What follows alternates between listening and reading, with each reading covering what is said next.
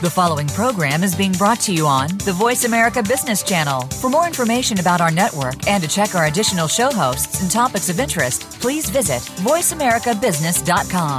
The Voice America Talk Radio Network is the worldwide leader in live internet talk radio. Visit voiceamerica.com. The views and ideas expressed on the following program are strictly those of the host or guests and do not necessarily reflect the views and ideas held by the Voice America Talk Radio Network, its staff, and management.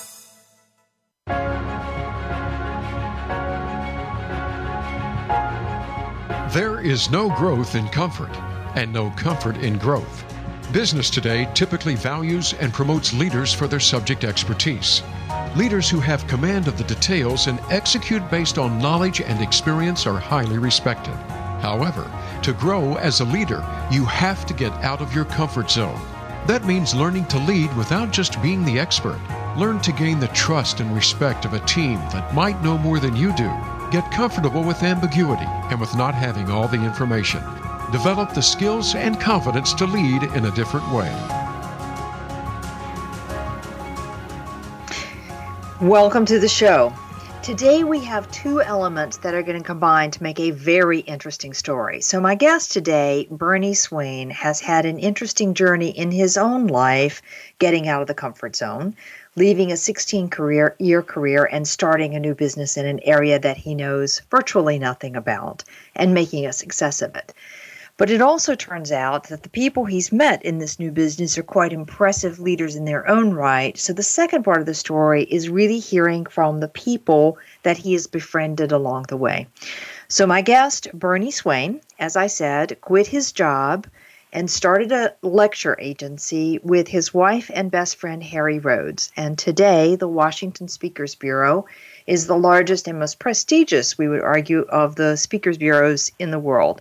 So Bernie has represented three of the last four presidents, six secretaries of state, the last five UK prime ministers, numerous world leaders, sports figures, business executives, media personalities, and public uh, figures in general.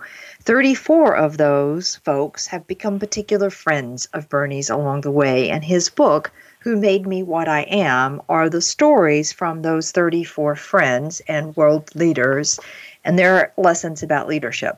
So I want to talk both about Bernie's choice to be an entrepreneur and get out of the comfort zone, and also what he's learned from the people he's represented. So, Bernie, welcome to the show. Thank you. I, I, this is great being on. I'm looking forward to it. Okay, I can't resist the entrepreneurial story first. Okay, so you have a 16 year career. Presumably, you're doing really well in that career.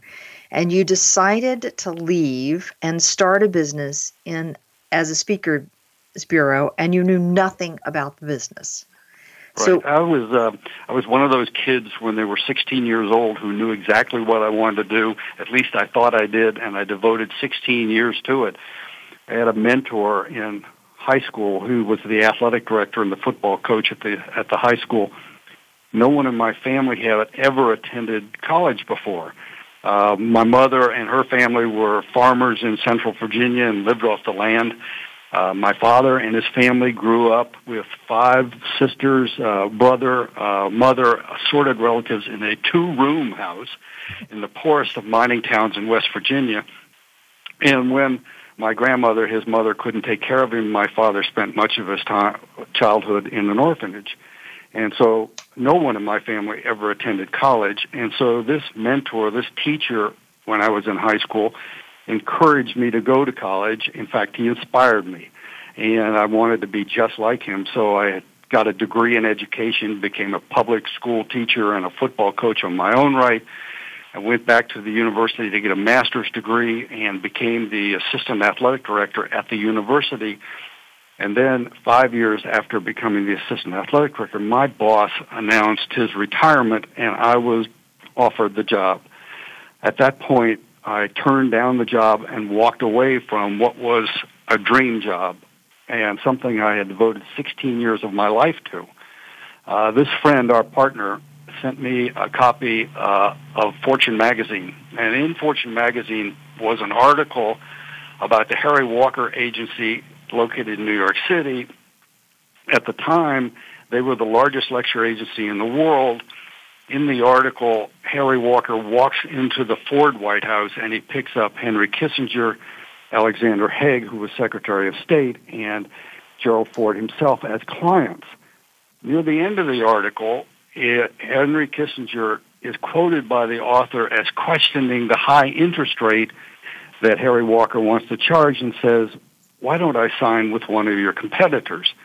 And Harry Walker says, I have no competitors.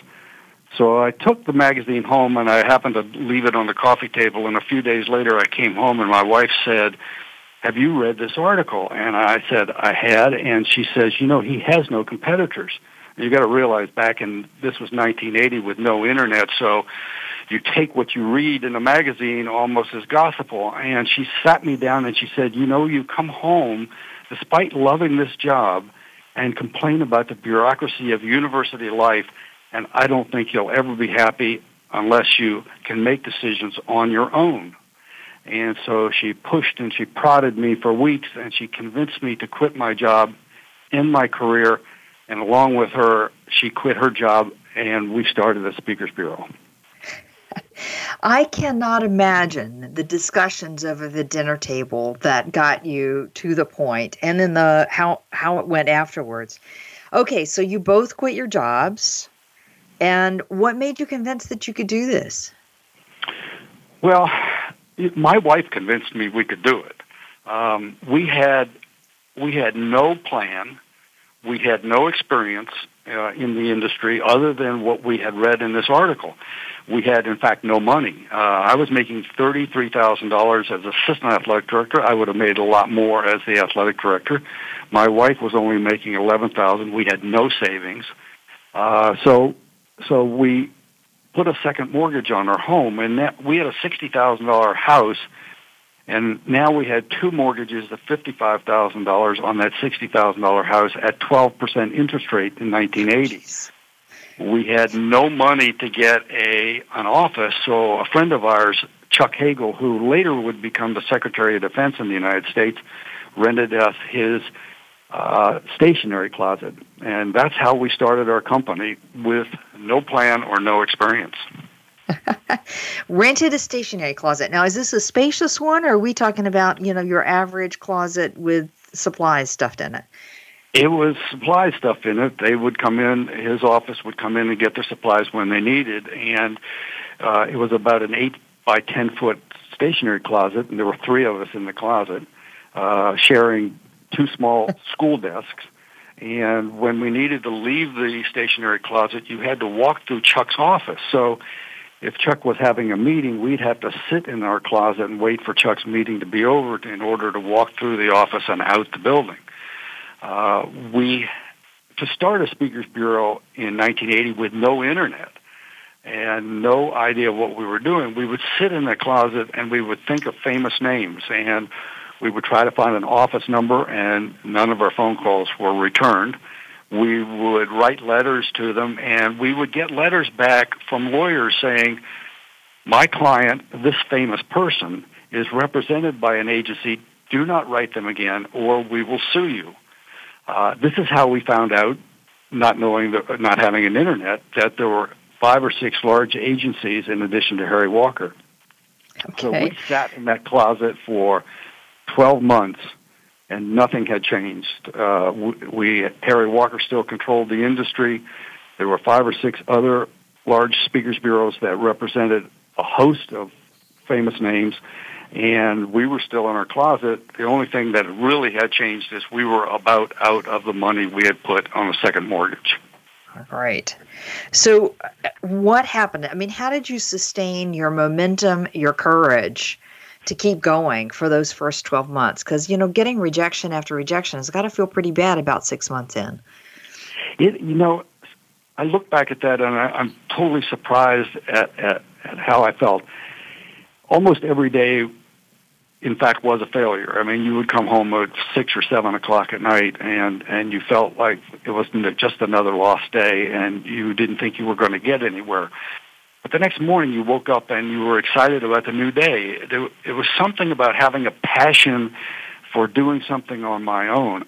I think when you start a company on your own, the most important thing for you is a passion. Uh, I, I, I know on your show you have a lot of people who are experts and that and they want to start a company in that field because they know about that field.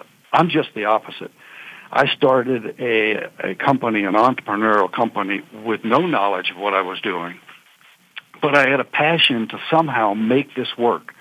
You know, I had a belief, my wife had a belief in me. She was there supporting me, and together we were convinced that one day we would be able to uh, to overcome the failures uh, that we were experiencing every day. Okay, so you get a break. It's twelve months in, nothing's happened. You're about out of money. Tell us about the break. We got. Um, I got a call from a guy named Steve Bell, and there was a new show on on ABC called Good Morning America, and Steve was the anchor for it. He had been represented by one of those other agencies. They hadn't delivered, and the standard protocol for representing somebody is you sign them to one or two year written contracts, and that way you have them locked up. And so Steve had just ended that two year contract and they hadn't produced for him and, and he knew, he had heard we were trying to start a speakers bureau. I had known Steve when I was at the university because I helped him uh, do a program for ABC. And so Steve says, I'll give you guys a chance. So I shook Steve's hand and reached an agreement to represent him. And I then had to justify to my wife and Harry Rhodes, our partner, why I didn't sign him to a two-year contract. It was a mistake. I had just simply was too excited to think about writing a contract. We had never even con- considered, you know, putting a contract down because we hadn't even gotten close to talking to somebody. And so I justified the decision I made by saying, well, what good's it going to do to hold him to a piece of paper if he's unhappy?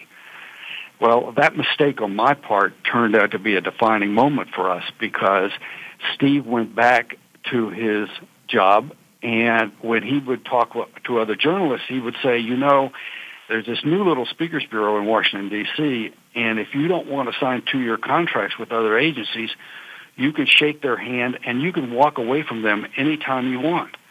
And suddenly we became very popular and we suddenly represented five or six well-known journalists. Wow. On a mistake. A mistake that turned out to be a defining moment. And that is part of, you know, what I wrote about is that somehow we face, you know, uh, turning points in our lives, things that change the direction, the forks in the road. Yeah, and we're going to come to more of those as well. That's incredible. That is absolutely incredible. So you get the one, and then know, somewhere along the way, you had to learn how to run a speakers bureau, right. or did you? Uh, tell us about well, the journey to learn the business. You did. I mean, if I had any talent whatsoever, it was I liked people. So it was a natural fit for me. I probably didn't realize it, um, but you learn things along the way that you know that I had no idea, for example, that you know that most lecture agencies represent people exclusively, so that gives them their identity. You know, I've represented now three of the last four presidents and prime ministers, and that gives me my identity. And and so uh, I didn't realize that at the time, and so. Uh, that is one of the, th- the things I learned. I also learned that how important networking was. Washington D.C. is that kind of town where everybody talks. It's a gossipy kind of town, and so uh, I had by signing Steve to a handshake. What I inadvertently did was establish an aura of honesty and trust. Uh, the the three of us knew that we had to produce for the people we represented. In turn, uh, they knew that we were going to work hard for them. And so as we started to grow and we started to hire people, the idea that we represented people on a handshake uh, permeated throughout the company, knowing that, you know, I can trust you as an employee, you as an employee can trust me as the leader of the company. We trust the speakers we, we represent, and in turn, they trust us. And in all the years I've been doing this for 36 years, and for 36 years I've never signed a written contract. It's all been on a handshake because I learned the incredible value of trust and honesty. That's incredible. You know, uh, there's a lot of discussion that's been going on around culture and about creating the culture and the team environment and so on. It, it just strikes me how that one simple choice then just ultimately defines everybody that works with you, both inside the agency and outside the agency. It's powerful. It's incredibly powerful. Okay, so there's a we're back in a love affair with entrepreneurial businesses. So if I look at the millennial generation, my son and a lot of his friends, a lot of the senior executives that I talk to as well say, you know, I'm not sure I want to keep doing this job forever. I don't like to run my own business. There's an interest in it again, and it seems like it's the ideal dream job. So, what's your view and your advice about being an entrepreneur? It is the most exciting dream job you could possibly have. It provides you with the highest, greatest highs and sometimes the deepest lows but for some reason, because you're making decisions on your own and you're trying to overcome failure or or adversity, you feel in control. Um, I think the first question you ask if you want to become an entrepreneur, if you want to do this on your own, do you want to work 80 hours for yourself as opposed to working 40 hours for someone else? That's the first question you got to ask yourself. And if you answer the question yes, then you have a chance to make it work. Uh, I think you need to do something you like and know. Now, that seems unusual for me to say because I entered something that I, an industry I knew nothing about, but I did have an interest in people, and and and it is turned out to be a very much a people-oriented industry. So I think you do have to have a knowledge for what you do. I think it's great to be an expert. As I said before, you if you if you have a talent or an expertise in something, it doesn't do you enough good in in the realm of being an entrepreneur unless you have the passion for do it uh, for doing for doing something and, and achieving it. Because you know every day you're going to we all experience failure. We all experience misfortune. It's part of life. Uh, and you have to understand that there are going to be days when you have to overcome that adversity and that it's part of what everybody experiences in life. You have to embrace change. You know, we always say about change, you know, yes, I'm absolutely in favor of change, except when it comes to us, and then we just don't want to change. But to be a good entrepreneur, you have to be flexible and have the ability to change. Uh, so I, I think the things that being an expert or liking what you're doing um, being willing to change and uh, being having a good attitude and a positive attitude in order to understand that adversity, failure, and misfortune are part of the experience. Right. I often say, um, so I run my own business as well. And I often say that the only way to succeed in this business is to get comfortable with the ebbs and flows that come because there are great times. It's like feast or famine. It's either working really, really well or mm. it's in a low point and you start to panic about it.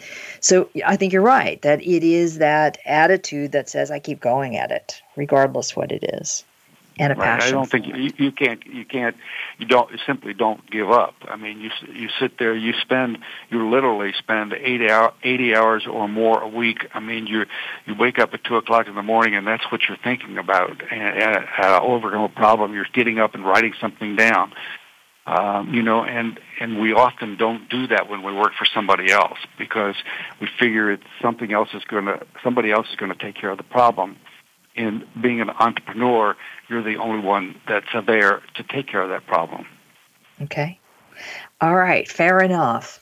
So, passion, commitment, drive, um, a positive attitude, a willingness to deal with the failures, to overcome the failures and keep going, and a willingness to dedicate hours upon hours upon hours more than you would do in a day job. Right. Okay? It is. Yep. Absolutely fabulous. All right. So we're going to take a break at this point. And with me today is Bernie Swain. Bernie is the head of the Washington Speakers Bureau. And as you've just heard in the story, he left a 16 year career with his dream job on the table, the thing he'd been preparing for for entire college and post college life, left that to start a business that he knew absolutely nothing about. I think that is fabulous. I love it. Talk about out of the comfort zone. And then to fight through the adversity and experience uh, and 12 months of people saying no, no, no, no, no. And if you call us again, you're going to get a letter from our lawyer to finally get a breakthrough. And then the other thing I love about this story, Bernie, is this notion that a mistake, instead of signing the contract, you did a handshake, becomes the defining moment that sets the culture of the company and actually puts your name on the map. So that's excellent. When we come back, I want to talk about the people that Bernie has represented in the Washington Speakers Bureau. So people like Madeleine Albright, Dave Barry, Condoleezza Rice, Tom Brokaw, Colin Powell, Tony Blair, and a whole host of other people that had become his friends. And in particular, we want to talk about some of the examples of their defining moments or their points of courage that have changed the course of their life. So that'll be our discussion when we come back.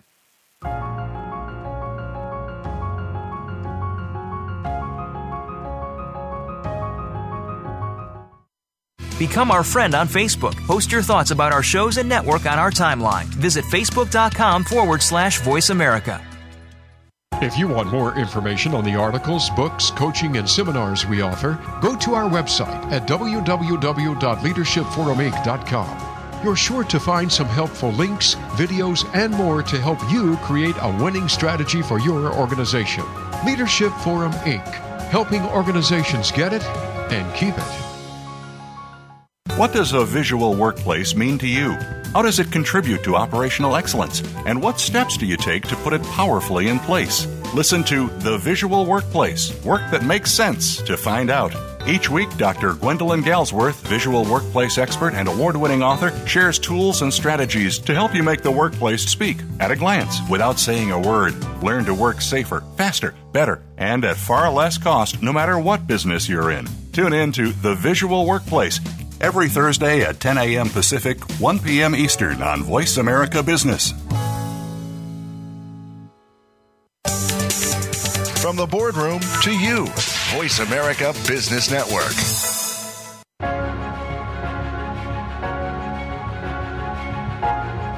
You are listening to Out of the Comfort Zone to reach Dr. Wanda Wallace or her guest, call into the program at 1 866 472 5790. Again, that's 1 866 472 5790. You may also send an email to wanda.wallace at leadershipforuminc.com. Now, back to Out of the Comfort Zone. Welcome back to the show. With me today is Bernie Swain, and Bernie is the head of the Washington Speakers Bureau one of the world's largest speakers agencies that has represented an incredible number of people. Three out of the four last presidents, six secretaries of state, five of the last prime ministers in the UK, a number of sports figures, business leaders, world leaders, media figures, and so forth. Now, Bernie's written a lovely book called Who Made Me Who I Am, or What Made Me Who I Am. Let me get the title correct. And it is about 34 of the people that he has met in the Washington Speakers Bureau and some of their defining moments, some of the key points for Bernie and some of the impact they've had on him, as well as the turning points in their career. So, Bernie, I want to hear about these stories. So, tell us about one of your favorite people and what did you learn from them? Great. Um, I'll kind of bring you up to date. After we signed Steve Bell for the next six or seven years, we kind of uh, grew moderately. Uh, by the time 1988 came along, we were, um, you know, maybe sixth or seventh uh, in, in size of speakers bureaus. We people knew who we were. We had a great reputation. We were one of 30 different agencies, including Hollywood agencies, that were invited to interview to represent Ronald Reagan. And the idea behind the interviews was that you we would take those 30 and in the first interview eliminate 15 of them and then hold another interview and eliminate down to 6 or 7 and then the staff would recommend the top two choices uh, to Mrs. Reagan and Ronald Reagan and they would make the selection. We we got invited back to three meetings but you really didn't know what was going on. So uh, after our last meeting, two months goes by when absolutely no one hears anything. Uh, no one in Washington really thought we were going to be selected by Ronald Reagan. Um, but strangely, you have that an optimism when you when you're doing something on your own that you can accomplish almost anything. So whether we whether it was a, a real optimism or whether we thought really it was going to come true, we did feel good about what we had done.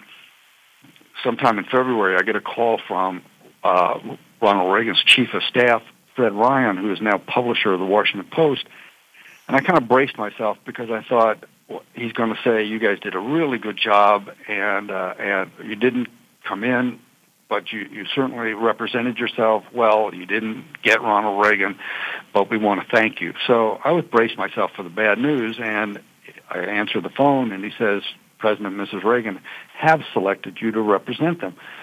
I was quite frankly so flustered that you know that I simply said thank you and and you know appreciate we're going to do a good job for you and I hung up the phone. I'm relatively superstitious, so I said to Paula and our partner Harry, I said, let's not really say anything to anybody because it could be a mistake. They could call back and say, you know, actually we dialed the wrong number and we're, we're sorry. But the next morning we got another call confirming the details. And, um, and as I said, I'm superstitious, so I, I never really asked how that all happened. But months went by and and Fred Ryan was in our office, and I said, Fred, actually, how did we get selected to represent Ronald Reagan? He says, well, actually, you came in second. You weren't the first choice of the staff, but the president himself chose you to represent him because he saw that you were an entrepreneurial company, three people starting out trying to make something in life, and he wanted to give you a chance. And for me, it was totally amazing. I remember sitting at my desk that day and and and trying to comprehend what had just taken place, even though we had represented him for months. And I finally came to the realization that Ronald Reagan was, at heart, a small town boy who believed in entrepreneurship and the little guy. And like the people whose stories uh, that I wrote in the book, he was guided by his influences and defining moments that formed and shaped his life. And it taught me, and, and what, the amazing thing about that was that can you imagine a president of the United States or a prime minister of Great Britain trusting their legacy to three unknown, inexperienced people who could ruin those eight years of his legacy by making mistakes and not tr- going with the larger agency that was obviously would have been more established and professional.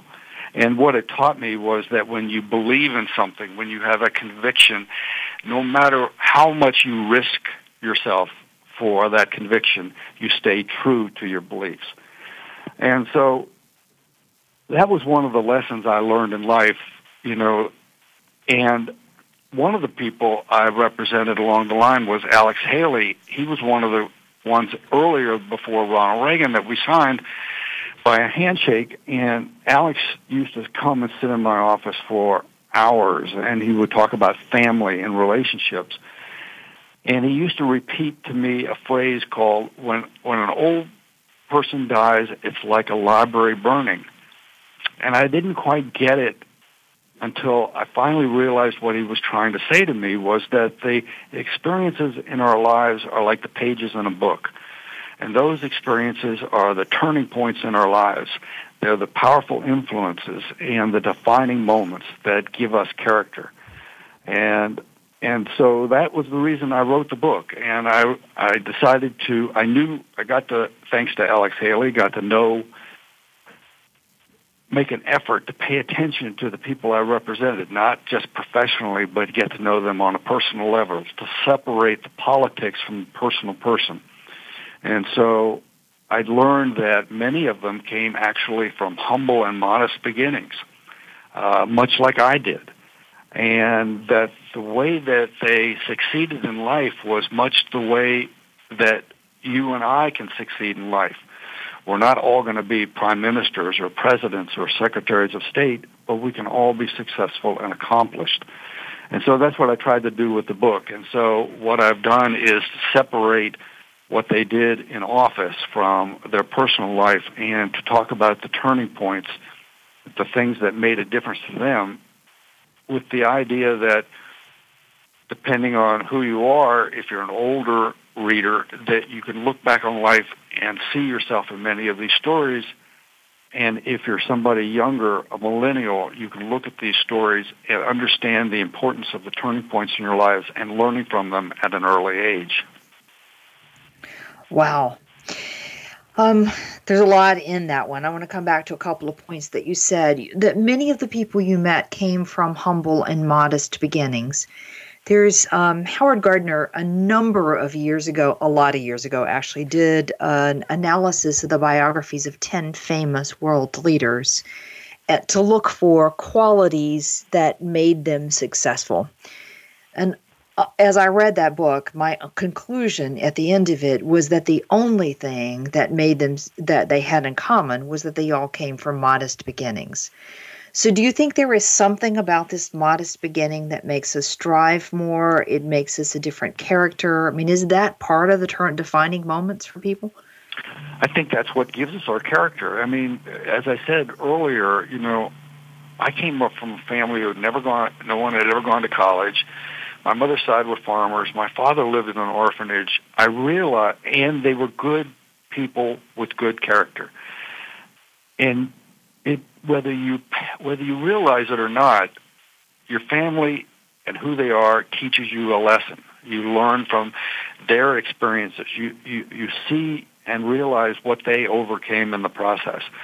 And and I think it teaches you, you know, maybe that's where I got my passion from. Maybe that's the sole reason I walked away from a career that I would have been very happy in was that, you know, that some, that they represented in a way that, that was humble and modest beginnings, the idea that you can overcome adversity and in overcoming adversity, isn't that the essence of entrepreneurism? Isn't isn't that what entrepreneurism is all about. The idea that you can overcome difficult times and you can do something on your own, and no matter what the obstacles that are thrown in your way, you can overcome them. Okay, I love that one. Okay, so I'm fascinated by these stories. Give us another example of one of your favorite people and the kind of defining moment in their life. Well, I represent I represent people that are on the right, I represent people on the left. I represented the former Secretary of Labor, who is now probably in the United States. I mean, considering what's going on in the United States at the time, he is the foremost authority and advocate for economic equality, which is a big okay. issue in the United States. I think it's probably a big issue everywhere now.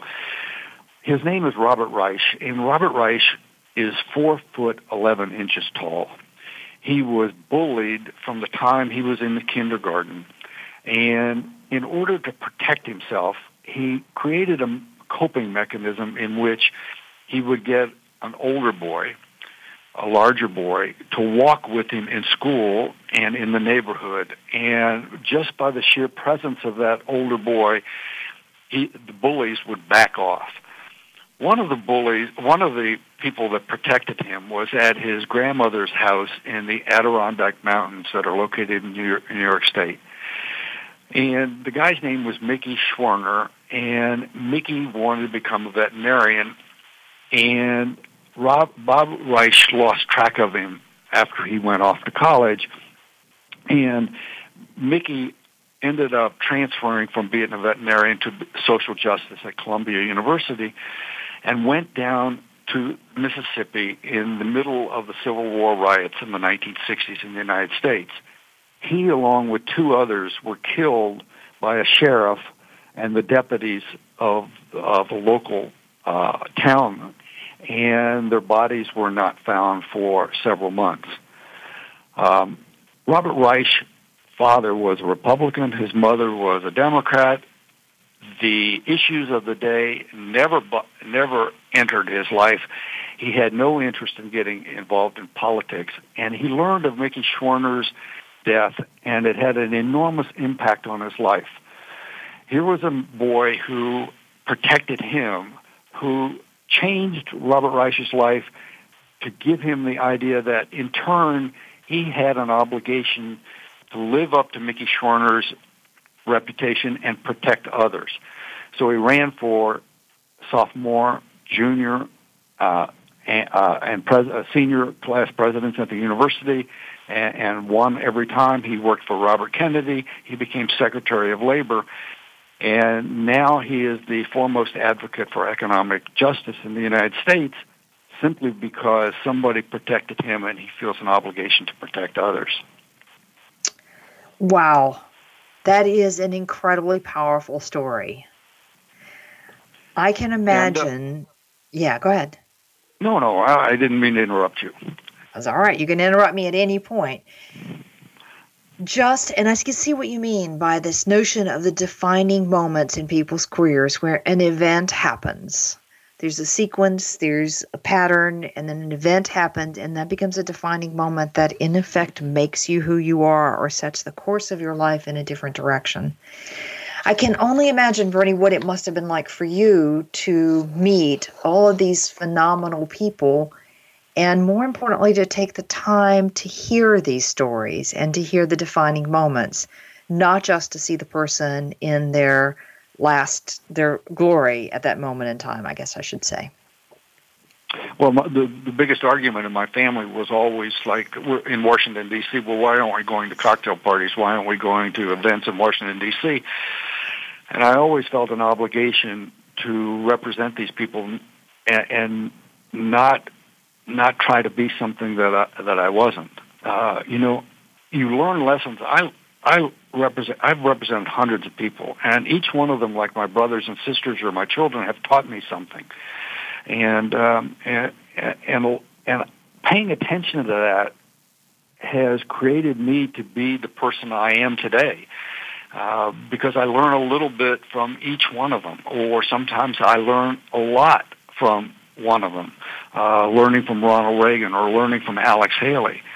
So, you know, the the thing I got out of this was not the success of building a company with 100 employees and 150 million dollar annual um, income. It, it, my what I got out of this was that people I met and, and uh, you know each of them represented like a library for me. It was, and that library is stuffed to the rafters with, with knowledge because of the people I represented. And it wasn't all famous people. I represented a, a young lady who, um, whose parents were drug addicted uh, parents and uh, who were very bright parents. One was a professor, but they couldn't break the addiction. And her sister neither one of them could live in the house any longer. It, it, they didn't. The money was being spent not on food or clothing or rent. They were, uh, but it was being spent on the drugs. So her name was Liz Murray, and she eventually went out and lived on the streets of New York City and rode the subway up and down, and, and that was her life for two years. She was out of high school. She was 16 years old and at one point, she got this what if moment in her life. You know, what if I didn't have to ride the subways? What if I didn't have to live on the street? What if I could get myself an apartment?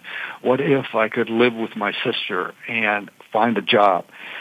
So she made an effort to go back to high school, and nobody would take her back to high school. And she had one last appointment with this high school that was kind of a uh, charter school for for kids who had dropped out, and she had just enough money to decide I can go get pizza and hang out with my buddies, or I can take the subway up to this last meeting. I failed all the other meetings, so what am I going to do? And that what if moment stuck in her head, and she went up there and she got accepted at the school, a school which pressured her. Another mentor, like the high mentor I had, pressured her into doing well, and she ended up graduating from Harvard. And what a tremendous turning point from the fact that you know we all see people who are homeless and on the streets, and the ability to, you think, can you ever turn your life around from that? And there's an enormous example of somebody who turned their life around. Wow. Uh, I was talking about the fortitude, the character, the courage, um, the determination to go from that circumstance into something different than that. So, are there, my last question on this one, and then we're going to take a break again. Is there, are there, you've said that the common themes are about overcoming adversity, about um, starting from humble gra- backgrounds, and everybody has a defining moment. Are there any other themes from all of these people that you've met that are worth mentioning? Well, strangely, because of you know the decision to shake their hands, honesty was a huge thing for us.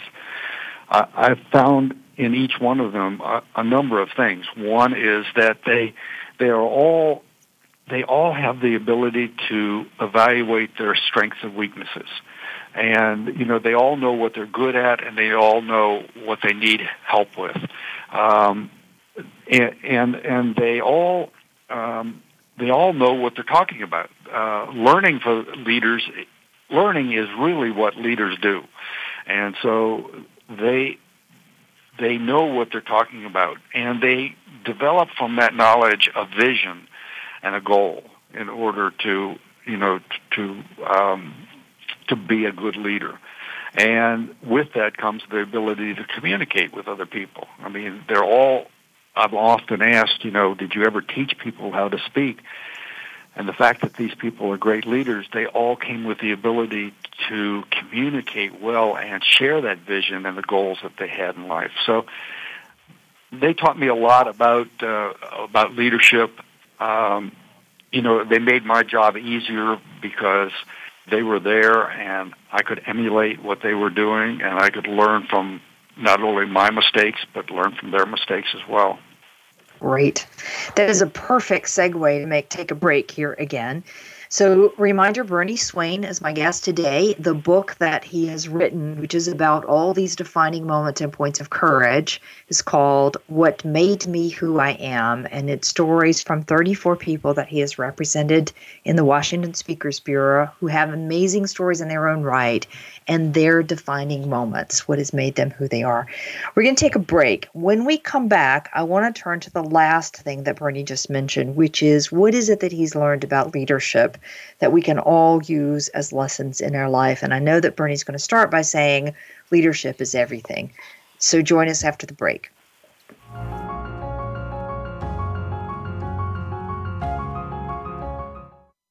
Follow us on Twitter at VoiceAmericaTRN. Get the lowdown on guests, new shows, and your favorites. That's VoiceAmericaTRN. If you want more information on the articles, books, coaching, and seminars we offer, go to our website at www.leadershipforuminc.com. You're sure to find some helpful links, videos, and more to help you create a winning strategy for your organization. Leadership Forum Inc., helping organizations get it and keep it. Your entrepreneurial vision has taken hold. Your business is growing. It's everything you hoped for. Or is it? With growth comes bigger headaches, more hiring, more capital, more customers to satisfy, more employees to manage, more plates to juggle, and more demands on your time. Get off that merry-go-round now. Tune in to the Business Edge with Marcia Zidle. You'll meet street smart entrepreneurs and business leaders sharing their success stories as well as practical solutions to the unique challenges faced by growing companies. Heard every Friday at 3 p.m. Eastern Time, noon Pacific on the Voice America Business Channel.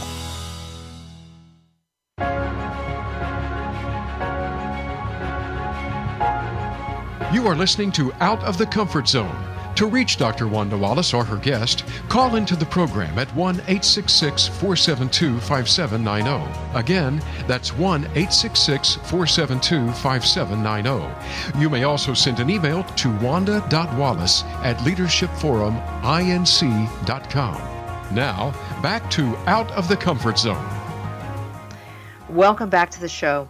My guest today is Bernie Swain, and Bernie is um, one of the founding partners of the Washington Speakers Bureau, which has represented an incredible number of people. As I've said already, three out of the last four presidents, five of the last prime ministers in the UK, six secretaries of state, and the list goes on incredibly. We've just been talking about the people that Bernie has met through the founding of the Washington Speakers Bureau and the last many years of running it people he's gotten to know as friends, and people who have described to him their turning points, their defining moments in their lives that have made them who they are as people. And the book he's written about these folks are What Made Me Who I Am. So 34 stories. We're just hearing a couple of lovely stories Ronald Reagan, Alex Haley, and Liz Murray. Fascinating stories. So now, Bernie, I want to turn to this lovely topic. It's an all encompassing topic of leadership. You've met some amazing leaders. Out of what you've learned from them, what can you tell us about what makes for great leadership? Well, it's interesting because when one of the things we were talking earlier about, you know, what I had learned how to run a speakers bureau, and um, one of the things that I didn't realize the importance of was leadership. Um, you know, my wife sat me down and she says, you know, you you are never going to be happy unless you can make decisions on your own. And so it's easy to think, well, gee, now I'm going to start something and I'm going to be able to make the decisions and people are going to be able to follow me and to do exactly as I say to do. And I think I, I would have never changed the job. Paula would have never been able to say to me, you know, you're not going to be happy unless you can make decisions on your own. If the university had given me an opportunity to grow and make some decisions on my own rather than running me by uh, potentially running me by committee. So one of the very first things I learned, and and I learned it with only Paula and Harry in in our closet, was that you know I might want to make decisions on my own, but good leaders don't tell people what to do. What good leaders do is they establish a moral code and the goals and a framework in which they're in which they're setting boundaries for others, a framework in which they other people can make decisions. And the best thing a leader can do is to allow somebody else to grow and use their talents within that framework. And that is exactly what a good leader will do. Uh, and I, I created, and I'll, I'll go over this a little later, but I, I created a number of questions I would always ask myself because it's so easy to lose track of being a good leader because it's you get to a point often when you kind of forget uh, the qualities of being a good leader, and, and you start telling people what to do again, which is exactly what leaders can't do. So I, I think, and, and I said earlier, I said, you read in books, you read books on leadership, and obviously it says in there that all good leaders are set goals and they have visions, you know, and that that that is very commonly said about almost any book you read on leadership. What I found which kind of backs up what I said about letting other people grow that are working with you, is that you got to understand what you're good at and what you're not good at, and you've got to hire people uh, to to co- cover those things that you're not especially good at, so that the framework and the organization, the the employees, all kind of collectively provide a you know a strong organization.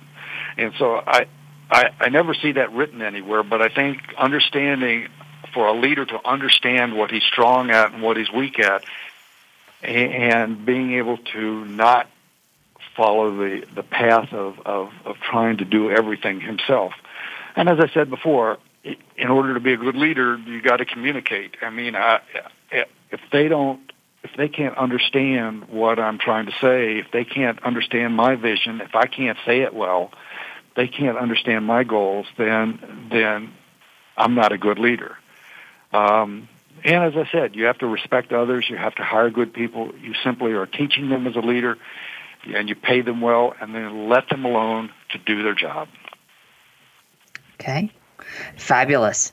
It's interesting. We often say when we're talking about feedback that there are three things to do when somebody tells you about a weakness or a development need.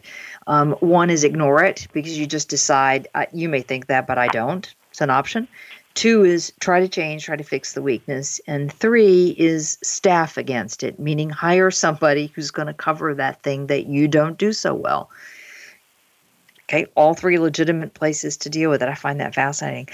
The other thing I find fascinating in what you say is this notion that you set the moral code which is going to define, as it did with your company, the handshake, the set, the honesty, the truth, um, uh, that represents the culture of the company and that you define boundaries. Because i often believe that what we do as a leader is we set the boundary conditions in which other people operate. And that's the most important piece. What are we not going to do? What are we going to do? Where are we trying to head?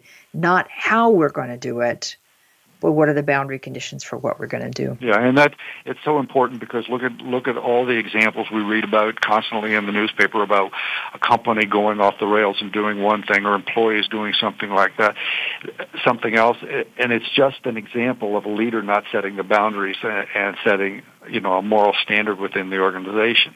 I mean, you you go where you're led to go, and and and and, and it's that simple. It's not. It's nothing else to it other than other than people will do what you let them do, and they will follow you. And so I, you know, that's.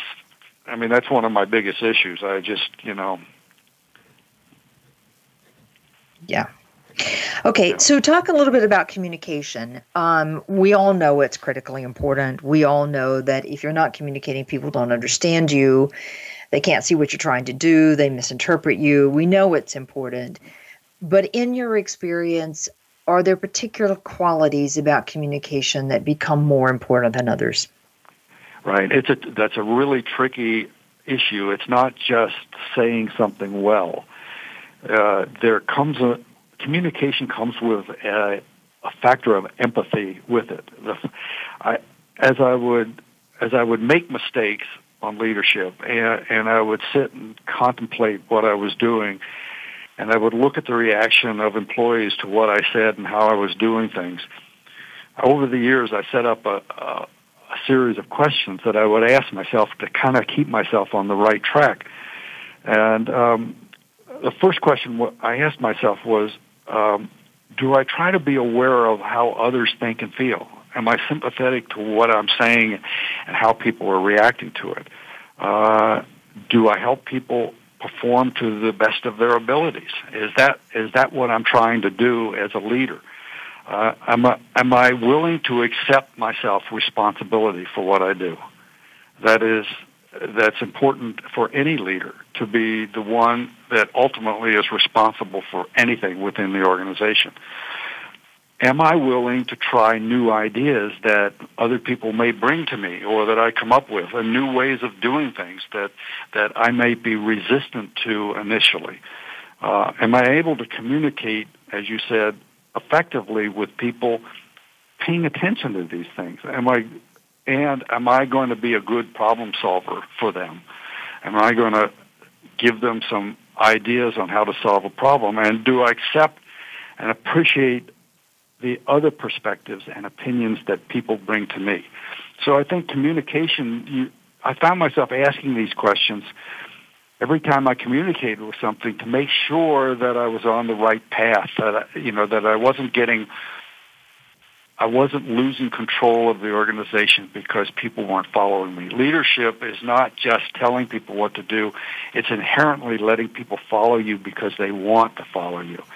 And and if people and to get people to want to follow you, they have to like you. They have to know you care about them, and and so I, I just think you know it, it's just not it's not being a general or it's not getting up there and giving orders. It's it's being sympathetic and empathetic to, to the people that, that are within your organization. The uh, we talk so much about EQ and the importance of EQ, but I can't give a better description than what you just gave. So I want to repeat the questions. I think I've gotten them down correctly. That you ask yourself as a leader. Um, am I being aware of how others are thinking and feeling? Right. Am I creating an environment where others can perform to the best of their ability? Am accepting responsibility for what I do? Am I allowing others to try new ideas? And in the context of that, am I communicating effectively? Am I being a problem solver for them? And am I listening to the opinions they bring me?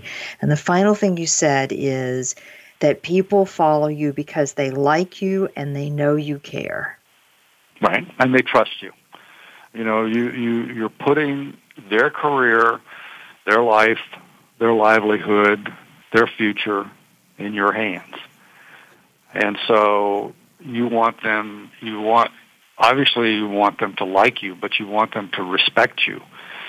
And, and the only way you get that respect in your life in, in return if, is if they know they care about you. I represented a football coach. I remember in 1985, I represented a football coach that you all may not know. His name was Lou Holtz, who was a football coach at Notre Dame. And uh, I wanted to represent him, and he told no. He told me no, and he told all the other agencies no. He was going to do it on his own.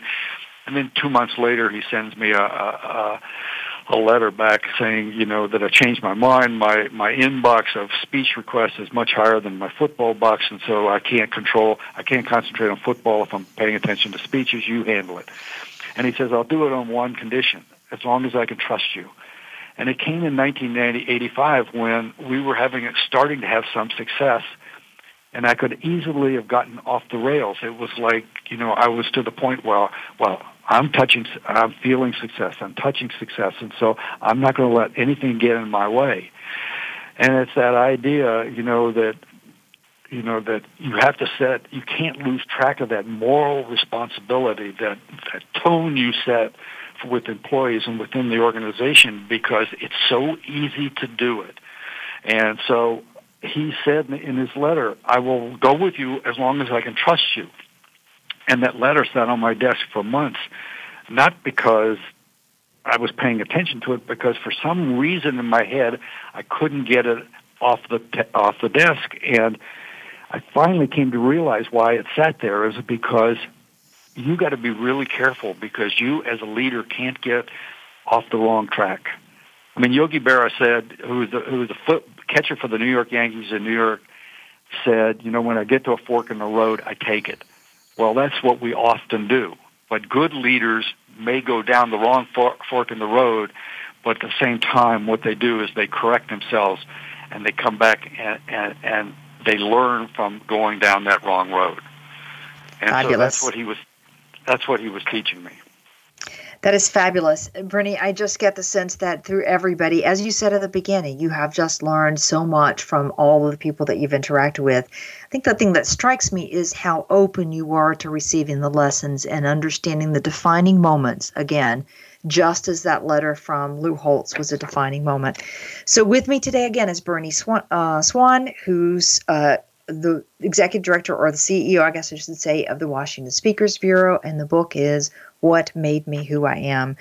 Bernie, I think the most important thing for me as somebody who does a development and coaching of leaders is to get people to pay attention to the defining moments because those are what define our character. They're what set the moral tone and they're what identify the leadership and the quality we're going to be as leaders. So thank you very much for being with us. Well, thank you very much, too. I appreciate it. It's been fabulous. All right, and join us next week. We're going to continue this theme to talk about communication. In particular, how do you answer questions and how do you interrupt to get the message back on track? Join us then.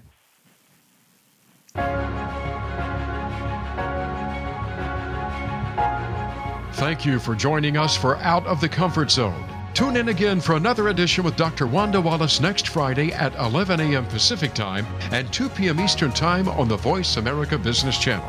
Reach outside your comfort zone this week.